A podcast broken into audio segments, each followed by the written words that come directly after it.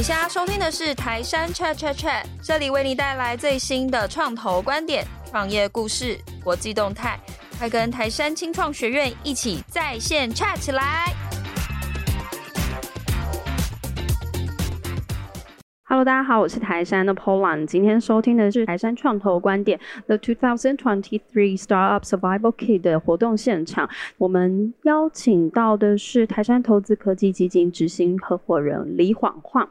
同时还有心愿资本执行合伙人陈之璇 Tina，以及普讯创投总经理暨合伙人高志廷 Alan，最后是我们的富金创投合伙人江敏俊 Brandon。同时呢，我们也邀请到了就是台湾最了解新创，也是大家可能很熟悉的呃创业小聚的社群总监陈凯尔一起来加入我们的活动。那我们今天的节目非常精彩，请大家务必要收听完哦。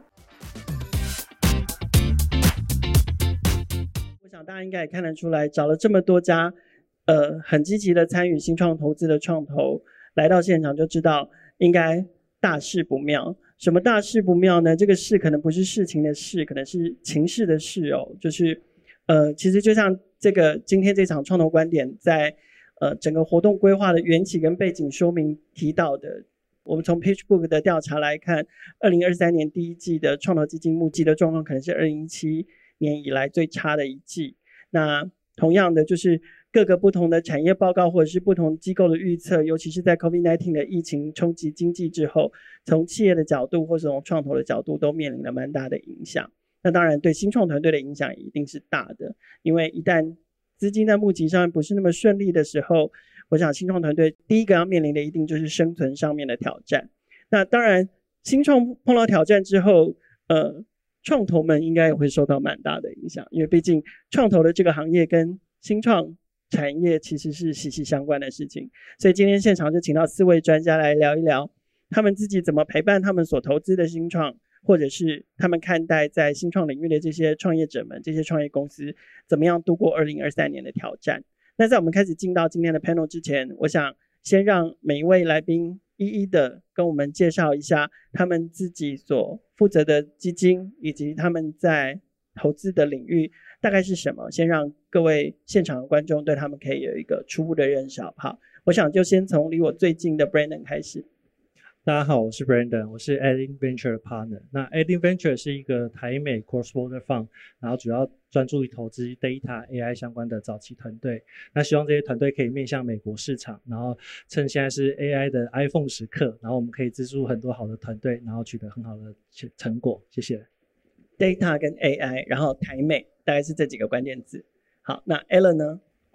呃，普讯是一个一九八九成立的一个创投基金啊。那我们呃一直以来就 focus 在所谓的 hardcore technology 的行业。那投资的 geography 主要在台湾、美国跟中国。那从一九八九到现在，横跨了三十多个年头。那我们目前累积了一百五十几个 IPO 项目。谢谢。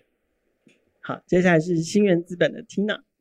我是新源资本的 Tina。我们是呃投资早期新创公司的一支基金，二零一四年成立。目前是在呃第五支基金，一共有四亿呃美金规模的 AUM。那我们投资的地区包含呃美国、还有台湾、还有亚洲地区。那大家可能听过一些我们投资在台湾的 portfolio，包括像 Pinkoi、像好好，还有像之前刚上市的九一 APP，都是我们的 portfolio。然后在美国也有一些独角兽公司。那那希望等一下可以跟。三位 panel 的还有主持人凯尔一起讨论今天的主题，谢谢。没有，今天就决定把讨论的东西尽量放在你们身上，不然我怕我们可能会聊到晚上。可是，其实心元资本一直给大家，至少给我一个感觉，就是你们在投资领域上面的选择其实充满创意，而且非常多元。所以，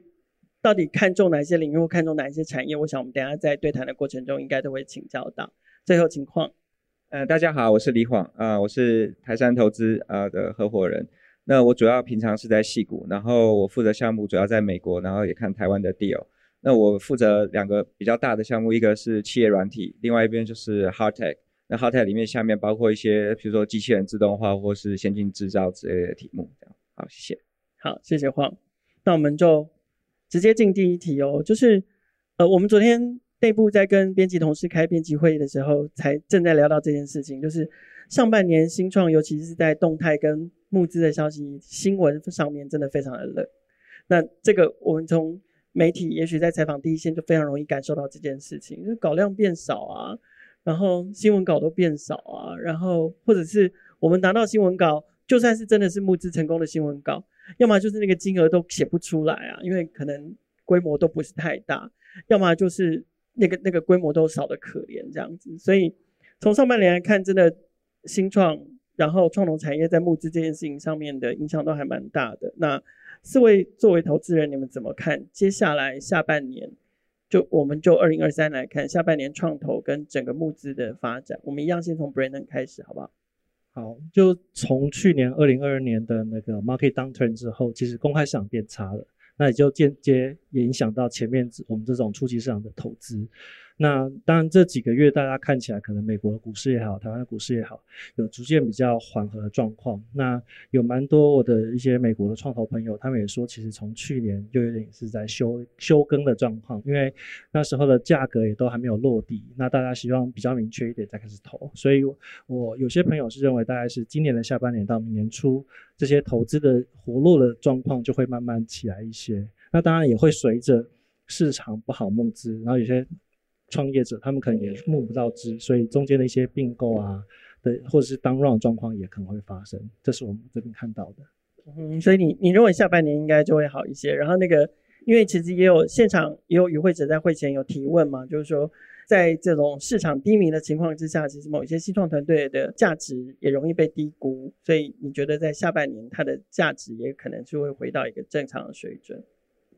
我觉得价值或价格可能也是需要调整，因为呃，我们从早期投资到最后要出场，那那个 price 是有一个 anchor 的，那投资人也是有他所需要获利的倍数，对他的投资人交代。背后像我们创投背后也是有投资人的，那所以公开市场的数字往下修的话，代表前期的也要相对应的做一些调整。所以我觉得这这一两年都会是一个调整落地的状况。嗯我听 Brandon 这样说，听起来还蛮乐观的。Allen 也抱持一样的态度嘛？今年下半年就可以开始见到曙光的回归。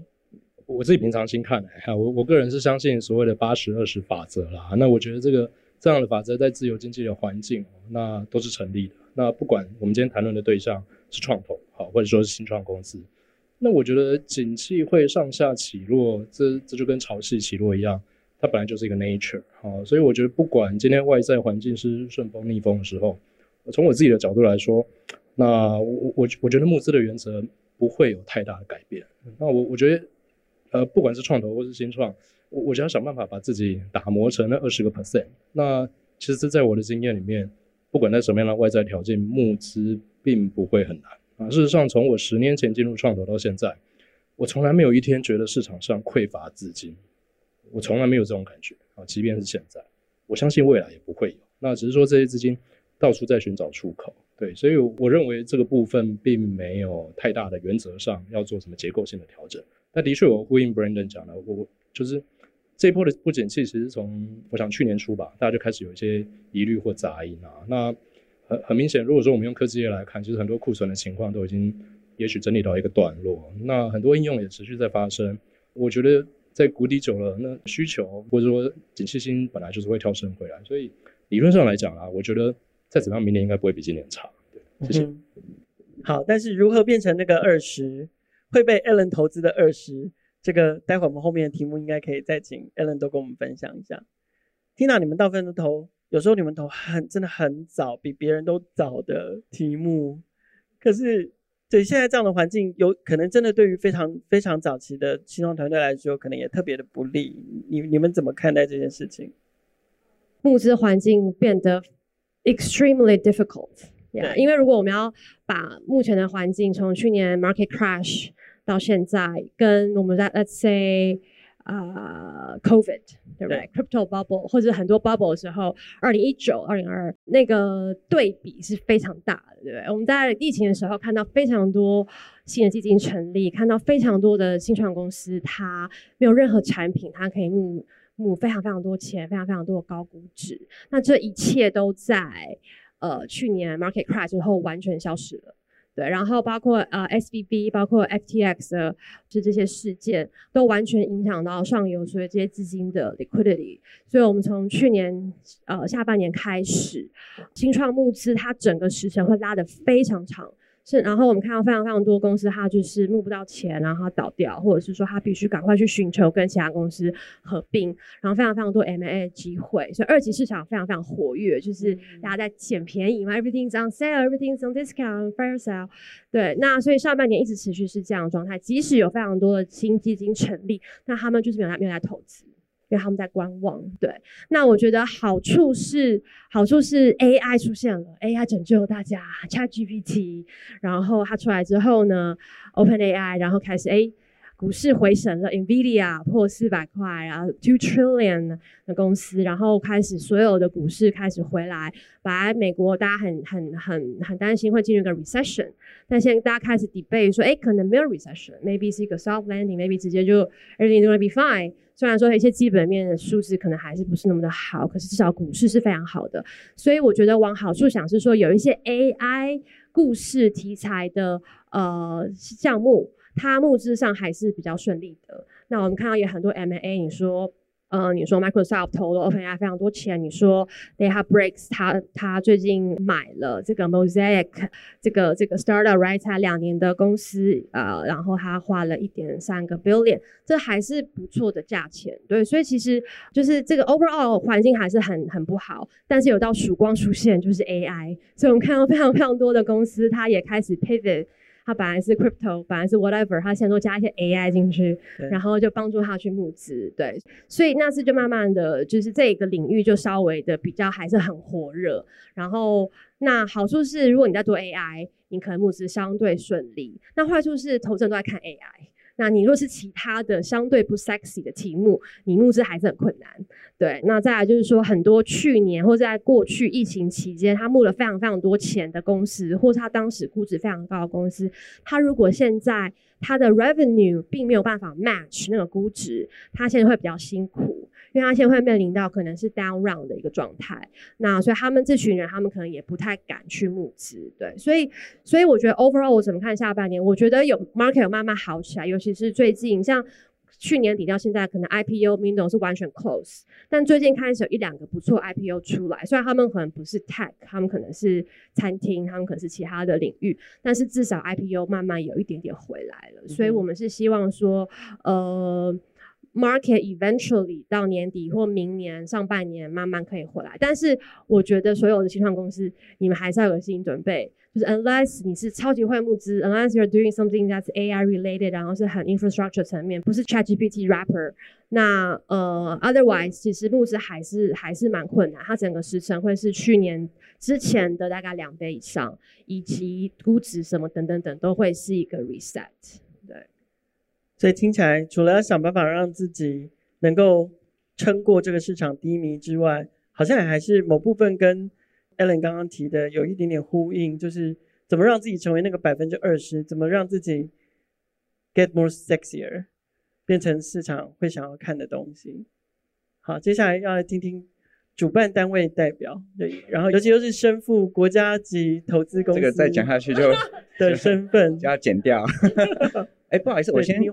了解一下那个来参加人的 background 吧。我就问一下，不好意思，在场有多少人是现在在创业的？可不可以举下手？新创的，新创创业公司哦，还蛮多的。那有没有一些是投资人的投资人 background 的？同行，同行啊，也有一些啊。那这样就不能乱讲话。OK，那有没有是今今天有录 podcast，是无论如何都不要乱讲。是，那有没有台山员工是被老板逼来的？有没有？啊，没事，好。那个，嗯，我觉得，我觉得这个问题蛮有趣的。我其实我想要先同意这个 Alan 讲的一些 principle，就说如果你现在是创业家，嗯，你你现在在讲募款这个事情，其实我用一个比喻啊，就好像是你现在到牌桌上要打扑克牌，其实你没办法决定你拿到什么牌，可是你打牌的技巧原则应该是要一样的。意思就是说，其实坦白讲，下半年度无论景气是怎么样。坦白讲，我觉得你募款的方式呢，你只能尽量去最佳化，你也不能去做什么太不一样的事情去改变这个市场。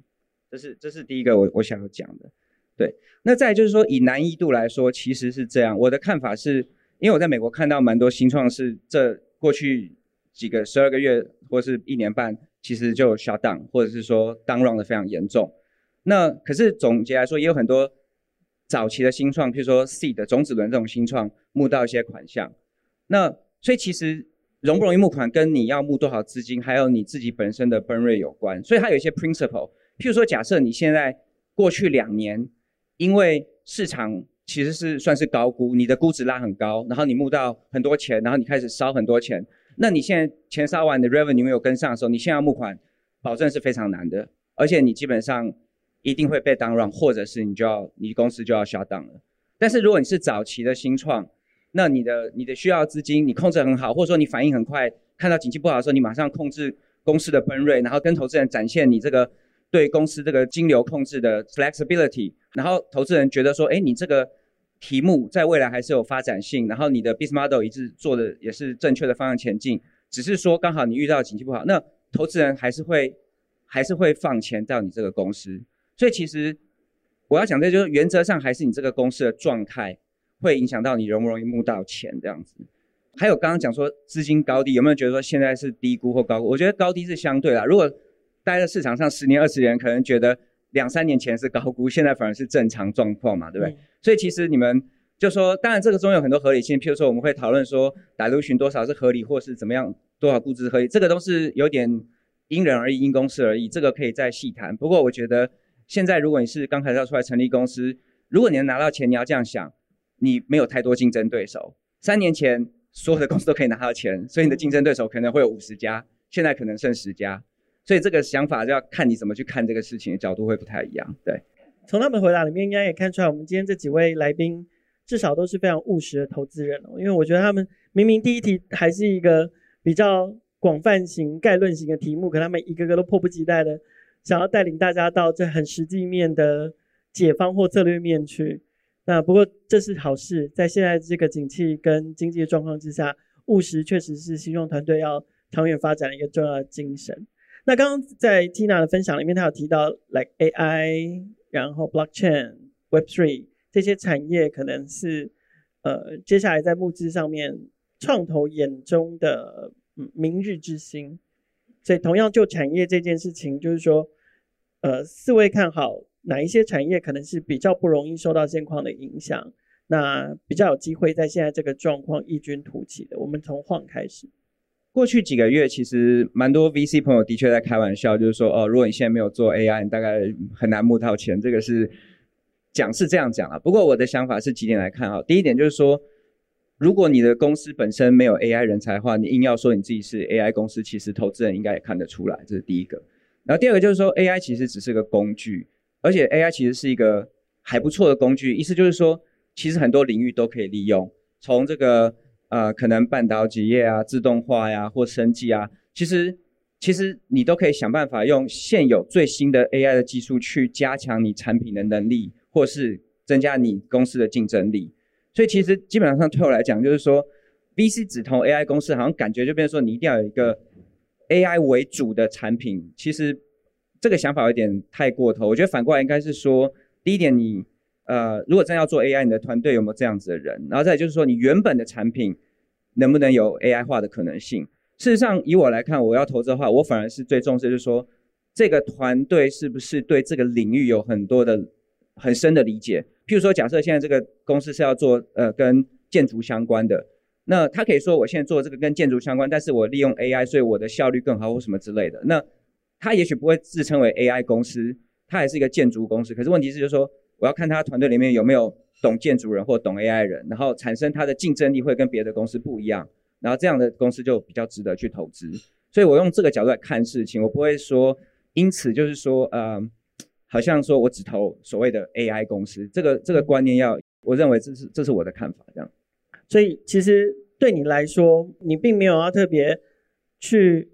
引导新创团队说应该要成为什么样的产业，而且还是会看他们实际上的技术实力跟这个专业实力在哪里，对不对？对对。啊，如果 AI 刚好是你的竞争力强项，Great。但是如果你有其他很强的 unfair advantage，就是说你跟其他的公司竞争力来说你有很强竞争，那也是我们需要看的，啊，不见得一定 hundred percent 是 AI 的原因。对，嗯哼。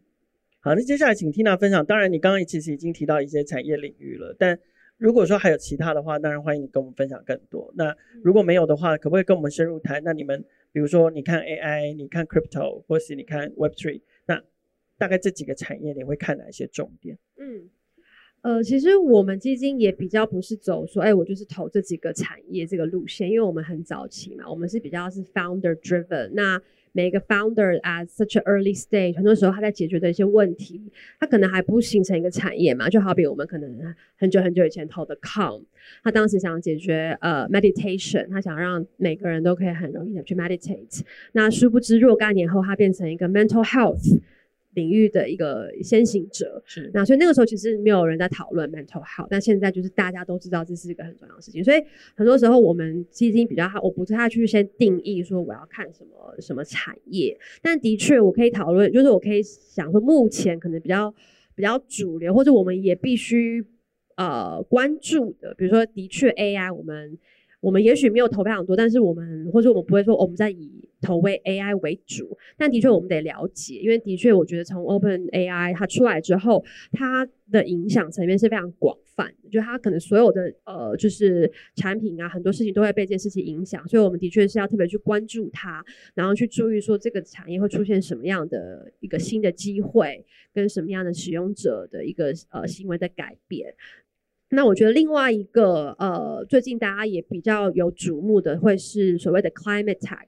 就是跟 ESG 相关，就是因为大家也知道，现在地球可能温度越来越高，暖暖化有一些呃不好的事情会发生嘛，所以现在很多人也在研究说，哎，怎么样可以让整个环境更 friendly，让我们的碳排放更减低、更少，更少，所以我们自己也有投资这方面的东西。然后我觉得这一块是比较新的领域，然后它相对，我觉得它的未来的 potential 也会很高。那我觉得再来就是可能像比如说 Apple 出这些呃 Vision Pro 这样的一个 AR，就 XR 这个领域，我觉得也是持续大家在关注。虽然不知道时间点是什么，可是我觉得这是一个大家会关注的东西。嗯、那再来就是说，刚刚提到 Crypto，当然我觉得 Crypto 这件事情是很有趣，说它现在产生了在。Depends on where you are，就每个国家会对，比如在美国，现在这件事情就完全非常不可行，因为监管实在是太太太太太艰难了，所以所有美国的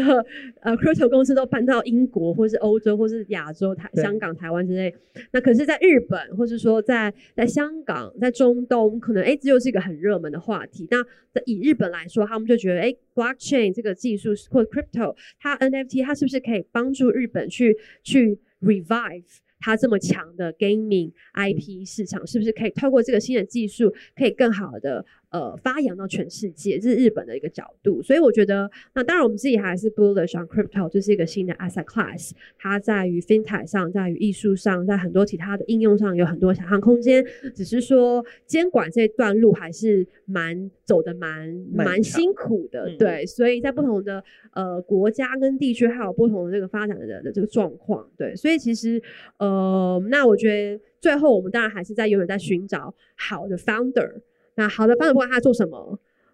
听不懂我也要投，对，所以 这就是我们的投资的这个大概的一个一个原则，这样。那可是我会再请你用一点点时间，也许大概一分钟左右，跟我们跟我们聊一下，那你们怎么定义好的 founder？嗯，这这当然很难很难在一分钟内回答我，但是不然干嘛问？很难说吧，就是。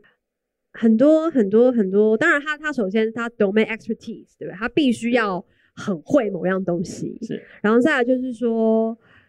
他哪一些特质会让你觉得啊，这个 founder 好像不错？这样，我觉得他要真的是非常 dedicated 在想要解决这件事情，他对他这个问题的呃，就是 commitment。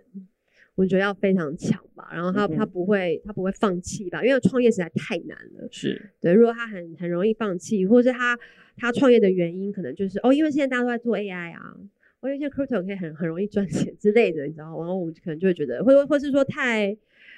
对啊，太没有 commitment 的，我们就会比较没办法，对啊。所以我觉得像 commitment，然后 domain expertise 跟创业动机，对啊，然后跟他的像像尤尤其是像现在他的这个 mental toughness。对不对？现在你怎样可以被折磨到那么辛苦，你还是要继续下去，然后还是要很乐观、很开心。就是当然有有时候这些事情你很难在一个 meeting 当中看出来，对。但是但是这就是我觉得做早期新创，它就是它它是一个一个一个 art，对吧？它它不是它没有什么 SOP，对不对？它就是对啊，很很很看这个我们怎么去 judge，怎么去你怎么去看一个一个 founder 这样子，很难很难很难形容。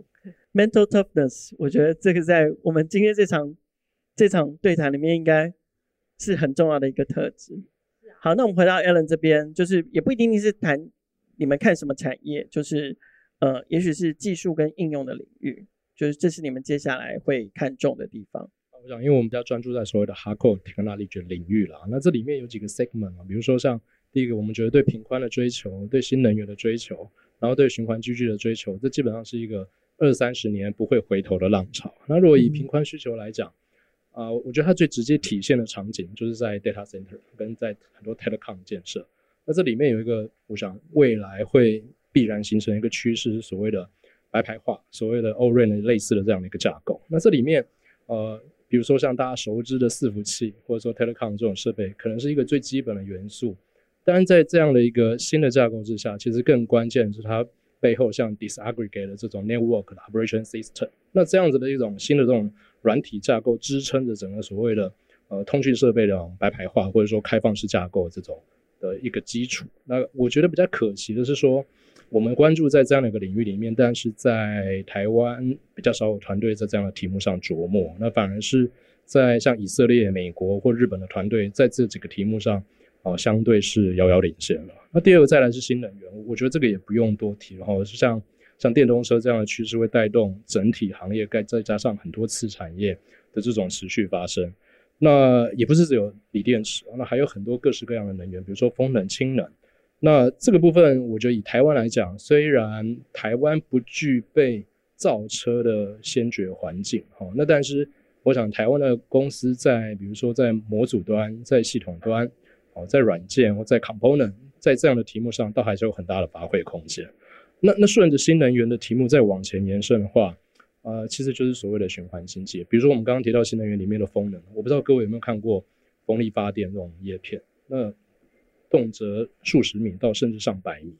那那种传统的这种架构可能是采用所谓的热固型的碳纤维。那当这样的一个这种设备汰换下来的时候，那怎么回收处理？那是一个呃庞大的负担跟一个成本的因素。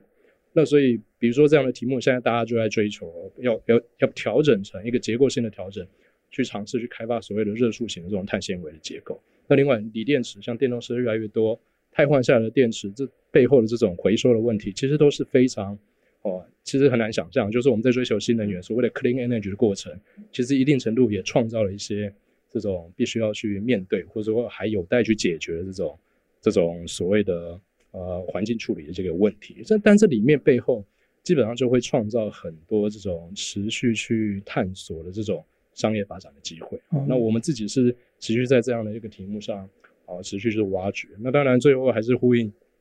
Tina 讲的。其实很多时候真的是看对人的时候，我也不用管他做什么啊。那这个凡事到最后都是以人为本。那对，那在我的行业里，或在我们内部的教条里面，啊，有一个说法是啊，对的人在错的行业也没关系啊。那但是错的人在对的行业也没有用啊，因为人对了，他自己会去调整方向啊。这也是我们一个内部的一个教条。对，谢谢。嗯、除了刚刚 Tina 提到的那几个。呃，就是对的人的特质之外，你有其他要补充的吗？在你过去的经验里面，我我坦白讲，我觉得这很主观啊。在我们内部，好打个比方，我们现在三个合伙人，那我们常常往往对一个团队的一个创办人的见解，也不完全百分之百一致。那那事实上，我认为这个东西，包含我在学校跟学生交流的时候，几年下来，我也找不出一个，你可以说是公式哈。我我相信这没有一个 textbook 能够定义说到底什么样的一个 founder 是一个好的 founder。那我我觉得这还是一个主观认定啊。从我们自己内部来看，我觉得有一些东西比较容易去形成观点。那比如说一个人过去的学经历，那专业经验操守，我觉得专业的部分比较容容易循着一些过去的这种发展轨迹，然后去判断出一个这种基本的样态。那比较难的就是主观的成分，就是说，哎，所谓的人格特质的判断。嗯、那这个这个每个人见解不同啊。那我们自己比较重视一些。特质就还是说，哎，你的企图心、你的格局啊、你的 commitment，那你有没有呃，甚至我我常常在内部这么形容哈，我们内部有一些这种 lesson learned project，哎，我反而喜欢一些比较像偏执狂的这种创办人。嗯哼，对，好好先生没有用啊，我喜欢暴君啊，这种偏执狂、工作狂，这种人通常会成功，做了好的公司，方的都有这一面了，对啊，不要被媒体上的报道误解。谢谢谢。所以通常暴君在心理素质上面也比较 tough 一点，这样。是。OK，Brandon 呢？你怎么看产业、技术、应用？好，看来可能一定也会聊到创业家特质。啊，对，因为我觉得我们特别是投早期的，那所谓早期可能是种子轮，或是升级到 Pre-seed，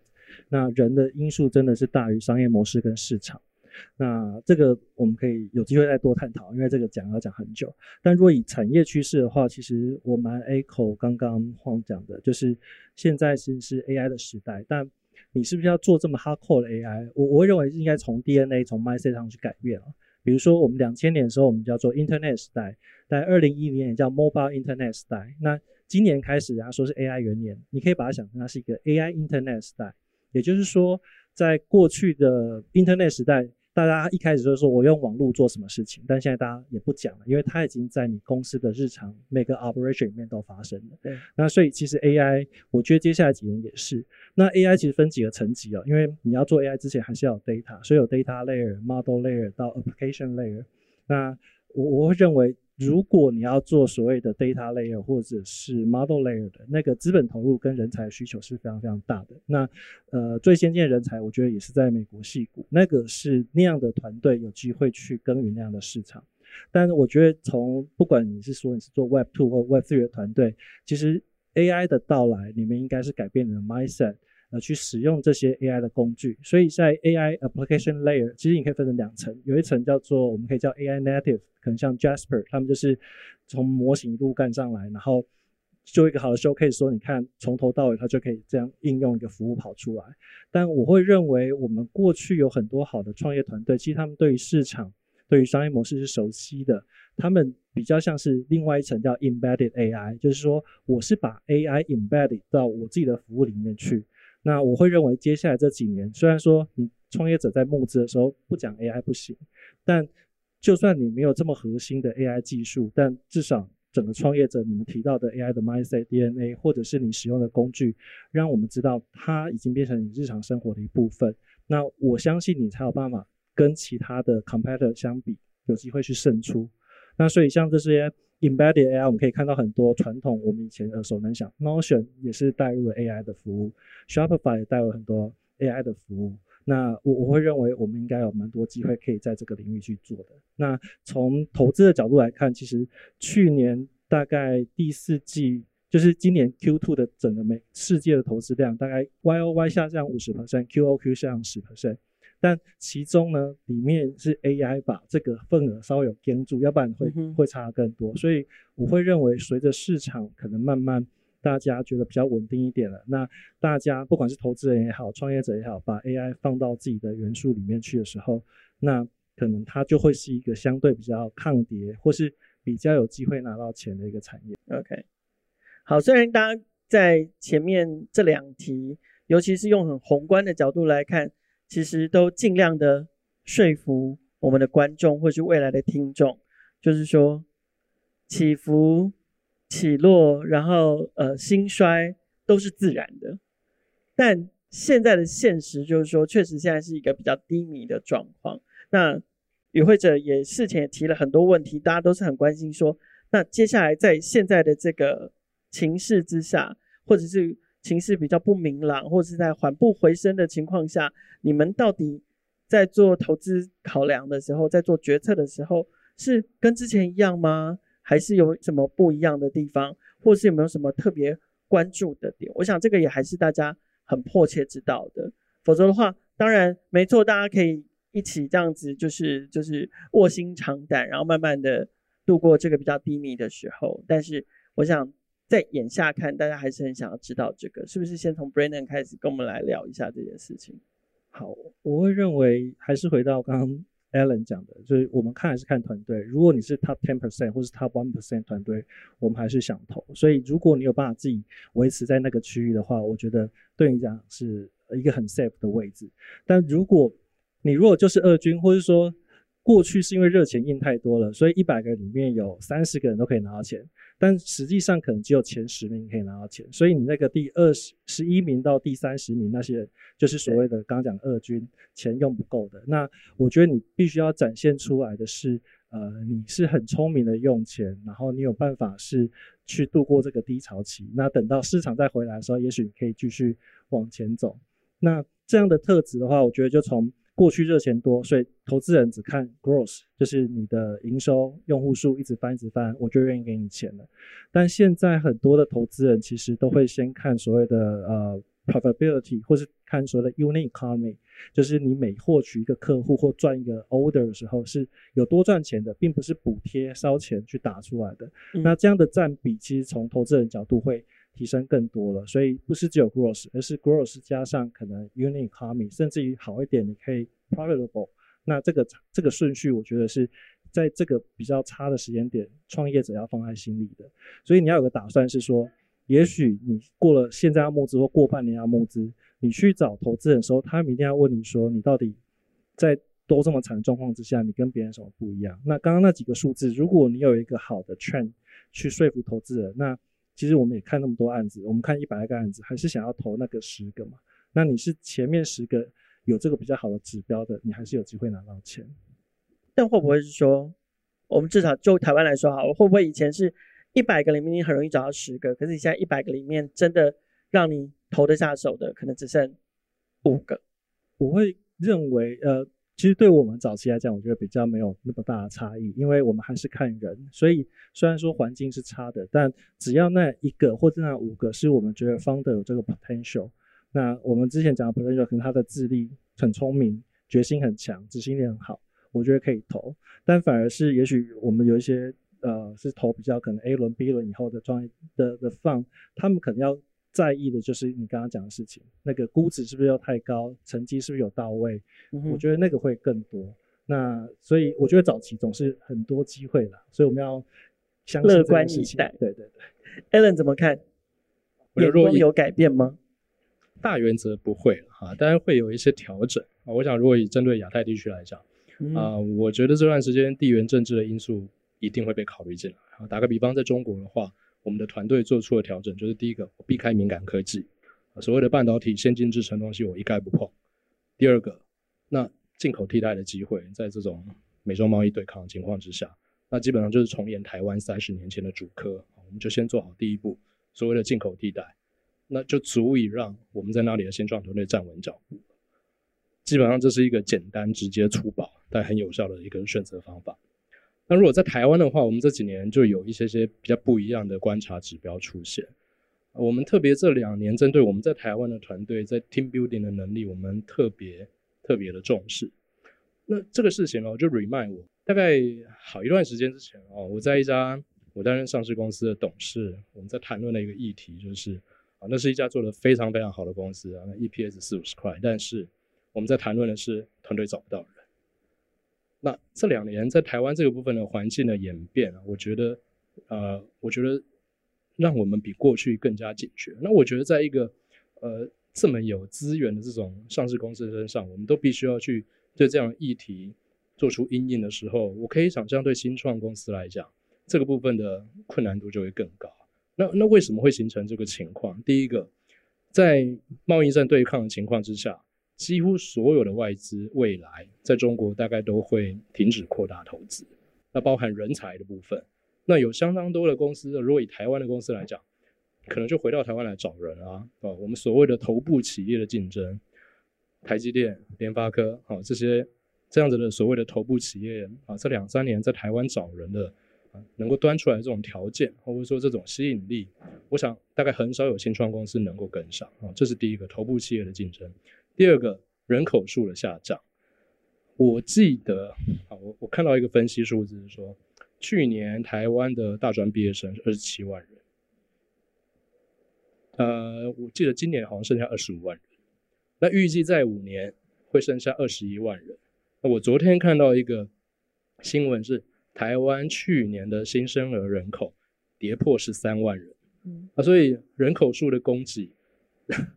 就是就是在下降，这看起来也不可逆啊。那第三个，这也不用讲了啊，就是说现在大家都不喜欢加班嘛，不要不要只怪年轻人啦，我是大叔，我也不喜欢加班啊。那所以在这种因素之下，这个总工时又更少了。嗯，那那反过来就是说，在这样子的环境之下，台湾团队未来怎么找人？台湾的新创公司怎么找人？那那我觉得这个就变成我们在观察我们手上的团队，或者我们在挑选团队的时候，变成呃团队在 team building 的能力，甚至那个 founder 一个 leadership 的能力，就变成我们这两年又特别额外重视的一个环节。是，谢谢。OK，好，接下来可能就换 Tina 了，还是一样？如果看特质就没什么改变吗？我今天可以分享，就是说，当然，我觉得 overall 肯定所有投资人过去这一年都是呃脚步放缓嘛。那那那，我觉得我自己这边观察到比较明显的投资人的转变。第一，在跟之前好几年都是所谓的 founders market，right？Everyone's very founder friendly，大家都想哦，很我们都爱 founder，大家很好。然后呃，然后 term sheet 上也是都很 term sheet 的条款也都非常的 friendly。对不对？然后公司倒了，清算条款可能就一倍还钱回来。那我们现在看到非常多的在 term sheet 条款上面，它开始变得非常的呃，就是稍就变得开始比较 harsh，对不对？它开始要求比较多 downside protection。所以我们现在看到清算条款可能不是一倍了，可能是两倍，可能是三倍，对不对？可能是很多很多的条款，对不对？然后要 board C，它开始要更多的 control，更多的 downside protection。防卫比较多，对它的条款变比的以前啊、uh, harsh，那或者是它呃，因为它因为现在 founder 比较相对没有这个呃谈判筹码嘛，对，所以开始还蛮多，我们看到很多投资人他开始就是 take advantage of the founder。那再来就是说，嗯，一个效应是，没错，非常多投资人，非常多基金，但他们开始非常害怕说，我选到这公司，他他是不是 number one？它有没有个一线基金在里面？所以大家就想要等，等，等。你有一个 Sequoia，你有个 Andreessen Horowitz，你有个一线基金进来，我才要进来，不然我就一直都不做决定。所以你会看到的一个现象是，这些有一线公司、一线基金在里面的这些项目，它可以募到钱，搞不好是他之前可以募到钱的两倍哦。因为以前一些基金他，他他可以，他敢自己做决定，他现在不敢了。他现在只敢去追，他只敢去 follow 比较大的基金，他们不敢自己去立一个案子，这是非常非常普遍的一个现象。所以，所以为什么我刚刚讲说，你募资募资时程拉拉长了，因为大家都在等，没有人要当第一个，对，那就变成一个就是只是西瓜，就是他大家只想等领头出来跳进去就对了。然后再来就是说，投资人会更看重。founder 的募资能力，again，因为很难募资嘛，所以他会觉得哦，你要做 AI，AI 要要花很多钱哦。你可以募两千万美金吗？你募得到吗？可是这听起来这样就有点鸡生蛋，蛋生鸡。没错啊，所以为什么现在募资很困难？就是因为这样子啊。对对啊，所以大家都募不到钱啊，所以在比募资能力嘛。对啊，那那所以所以这是非常现实的问题啊。所以很多，所以为什么很多很多公司它撑不下去？它就是它就是募不到钱，就是没人要投它。对，所以所以这一段时间是一个非常非常，我觉得非常非常艰难的一个一个一个一个一个时刻吧。所以这是我们看到呃一些一些呃投资人的转变。可那那你们自己呢？新人自己呢？我们顶我们就是比较放慢脚步吧，因为 again 其实还是因为过去几年太多新创跑出来了嘛，因为太多钱，观察期稍微长一点，大家都跑出来，所以现在反而。反正就很多就是泡沫在里面嘛，很多青春它根本就不应该成立，对不对？哦、所以它本来就倒你们在倒啤酒，然后刚倒的等泡沫消去，等泡泡消去，泡泡自动会消失嘛？对吧？它撑不下去了，嗯、对，所以本来就本来就就就很多不 必要存在的公司存在着嘛。对啊，所以所以我觉得大家都是在那你说在比如说在疫情的时候，很多基金很忙啊，我们都也很忙，每天哇好多案子啊，会发现就浪费时间，就很多都更不用看嘛，对不对？所以所以其实我觉得现在就大家都比较冷冷静了，就不会 FOMO 了，哎不看跟看好像没有差很多。对，然后再就是刚刚提到的地缘政治，地缘政治现在是非常非常呃，就是投投资的一个很大的一个一个一个。一个关键，所以像很多我们在 China 公司，他基本上完全没有办法 access 美国的投资人了。他看到华人完全不看，他不管在做什么，他就是不想看。台湾会受影响吗？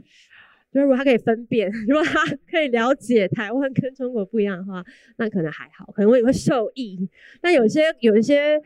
但我我我我坦白讲，我觉得上半年，我觉得所有 Asian 就是对啊，台湾一样啊，就是他们就不想看啊，对啊，除非你是早期，不然你中后期。越 later stage 越越越难，对啊，他们就早期 C 的我觉得还 OK，但你稍微在后面一点，他就他真的直接不看，他根本连了解都不想了解，对，所以这是一个蛮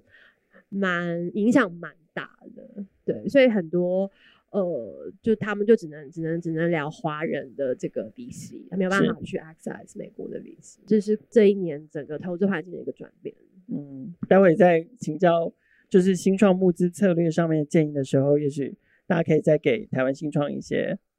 好的 tips。好，晃这边，你们在看团队的这个角度或者是策略上面都有一些调整吗？那个刚 听完之后，感觉好像那个投资人其实好像是真的有点像羊一样，就跟着大家跑，对，蛮糟的。对，那个 对，我嗯，我觉得是这样，就是说，那投资人百百种啊，那。我自己觉得，台山自己还有我认识的一些投资人，其实因为在之前比较 hyper 的时候，其实我们就相对比较严谨，所以其实对我们来说，反而现在的情况其实跟之前也差不多。不过我就像你说的，现在比较回归基本盘，然后你们你们过去本来就没有太对那个太浮夸，对对，我们本来就没有 over hiring，所以我们不用 lay off。对，那。那但是我的确同意，有很多投资人他们 之前有一点 hyper 这样子，对，像我印象中去年有个投资人，我讲的都比较是美国投资人，他跟我说，哦，我现在会看那个新创的 runway，就是说他募了这笔钱之后多少时间会花完。我想说，这不是你本来就应该要看的吗？他，那你不会担心他跟你募完钱半年后烧完吗？对，所以所以我觉得归纳出来，我现在反过来讲，我希望讲这东西就对新创来说有帮助，就是当你在做呃 presentation 的时候，也许有些事情可以强调一下，在这个时间点，就是说，譬如说刚刚讲的 runway，好，你必须要更更更好的 planning，当然很难啦，因为情况一直在变，但是至少你有一个初步的计划，就是说，你告诉投资人你募到这个三个 million 或者是几个 million，那你要用来干什么？然后你可以可以烧多久嘛？好，那你的 mile milestone 是什么？那一个很简单的原则就是说，假设你募这笔钱是呃可以烧两年，那你一年半要做到那个 milestone。因为你一年半后就要出去募款，因为你要留大概三到六个月的募款时间嘛，所以大概这个原则你要清楚的话，那大致你你你把这东西跟投资人讲，投资人会比较安心这些事情，因为毕竟他们现在会开始看嘛哈，有些投资人现在才开始看。那另外一件事情就是说，我发现蛮有趣的，就是说，啊、呃，这是我自己的观察，就是最近几个来找我们募款的比较早期一点，比如 Seed 啊或 Pre-A 的 Round，他们都会很强调他们有。初期的 customer 的 traction 就客户的 engagement，甚至有 revenue，好，可能是因为，譬如说有投资人跟我说，现在在美国要募 Series A，你可能要三个 million 的 revenue，当然就是这个是听一听就好了，因为不是每个投资人都有一样标准。但是我要强调就是说，以前在募早期 C 的或 A 的时候，似乎啊、夸张一点，可能你有 PowerPoint 或者是什么一些很棒的这个故事，可是现在不是哦，现在投资人是真的要看到说，哎，客户真的呃会付钱。啊，会有 engagement，所以蛮有趣的，就是来找我几个早期的 seed，他们都会说，哎，我有初期的客户了。最差最差的情况也会说，我有所谓的 design partner，意思就是说，哎，我这个东西其实是有跟着 potential 客户一起在做的哦，所以是真的有人要买的哦，不是只是讲好玩的。那我觉得这件事情，我觉得是，其实坦白讲，这两件事情本来就是新创应该要去做的事情啦。你本来就不会希望说你做的东西是。不 care customer 在哪，然后不管你的 burn rate 是怎么样，不管你的 run，这这东西原本来说其实就是新创。你要有竞争力的话，你本来就要想到这些事情。那我觉得在这个景气下，反而是我认为你把它视为一个比较正面的看法，就是说它强迫你去看你原本就要看的事情，强迫你原本跟投资人要讲这些事情，你本来要讲跟投资人就该讲这些事情，现在强迫你就真的要讲出来，而且要讲清楚。所以我觉得说这几件事情是我发现投资人会开始。更多投资人会认真看，那我觉得新创也应该要把它准备好。对，这是我的想法。对，所以延续这个题目，就是说，嗯、我想回归基本面，把原本该做好的基本功做好，然后不管是新创或创投，都会越来越务实。过去有掺水的这件事情，可能得把它倒掉，得把它挤掉了这样子。然后过去有侥幸的事情，可能接下来的日子不能靠运气或者是侥幸来过。透过我们今天上半场的活动，我想大家对于就是呃市场的整体的发展有一些基本的一些样貌的了解。那其实我觉得从 Tina 这边的提醒，就是所有好的创投在投资之前，其实都会找到一个所谓好的团队。那他不管是他在 domain knowledge，或是他对于团队这个创业题目的一个 commitment，其实都是呃创可以说服创投去投资他们的。那同时呢，在呃 Ellen 这边其实还有提醒了一个，就是特别是在台湾，就是人口越来越少的这样的情形啊，就是整个 CEO 你的经营的一个范围之中，你要回到以人为本，也就是人对了，这个 CEO 对了，他就会自己去调整的方向。同时，他还有提醒一件很重要的事情，在团队找不到人的时候，你的 team building 的能力，甚至是你的 leadership 这样子的能力，都是一个很重要的一件事情。通过这些能力呢，其实他就有办法很好的去说服创投能够来支持你。那特别是像晃，他也有提到说，好的公司通常是在 downturn 的时候会出现的，所以怎么样在低迷的时候撑过这个低迷的状态，帮助你自己的公司可以更往上。我觉得这是我们今天的上半场可以给大家的一些提醒。下一集会继续带大家了解，在今年下半年，甚至到明年的时候，我们该如何更顺利的度过这个 downturn 的时候。那请大家务必要收听我们的节目哦。那我们今天节目就到这里，拜拜。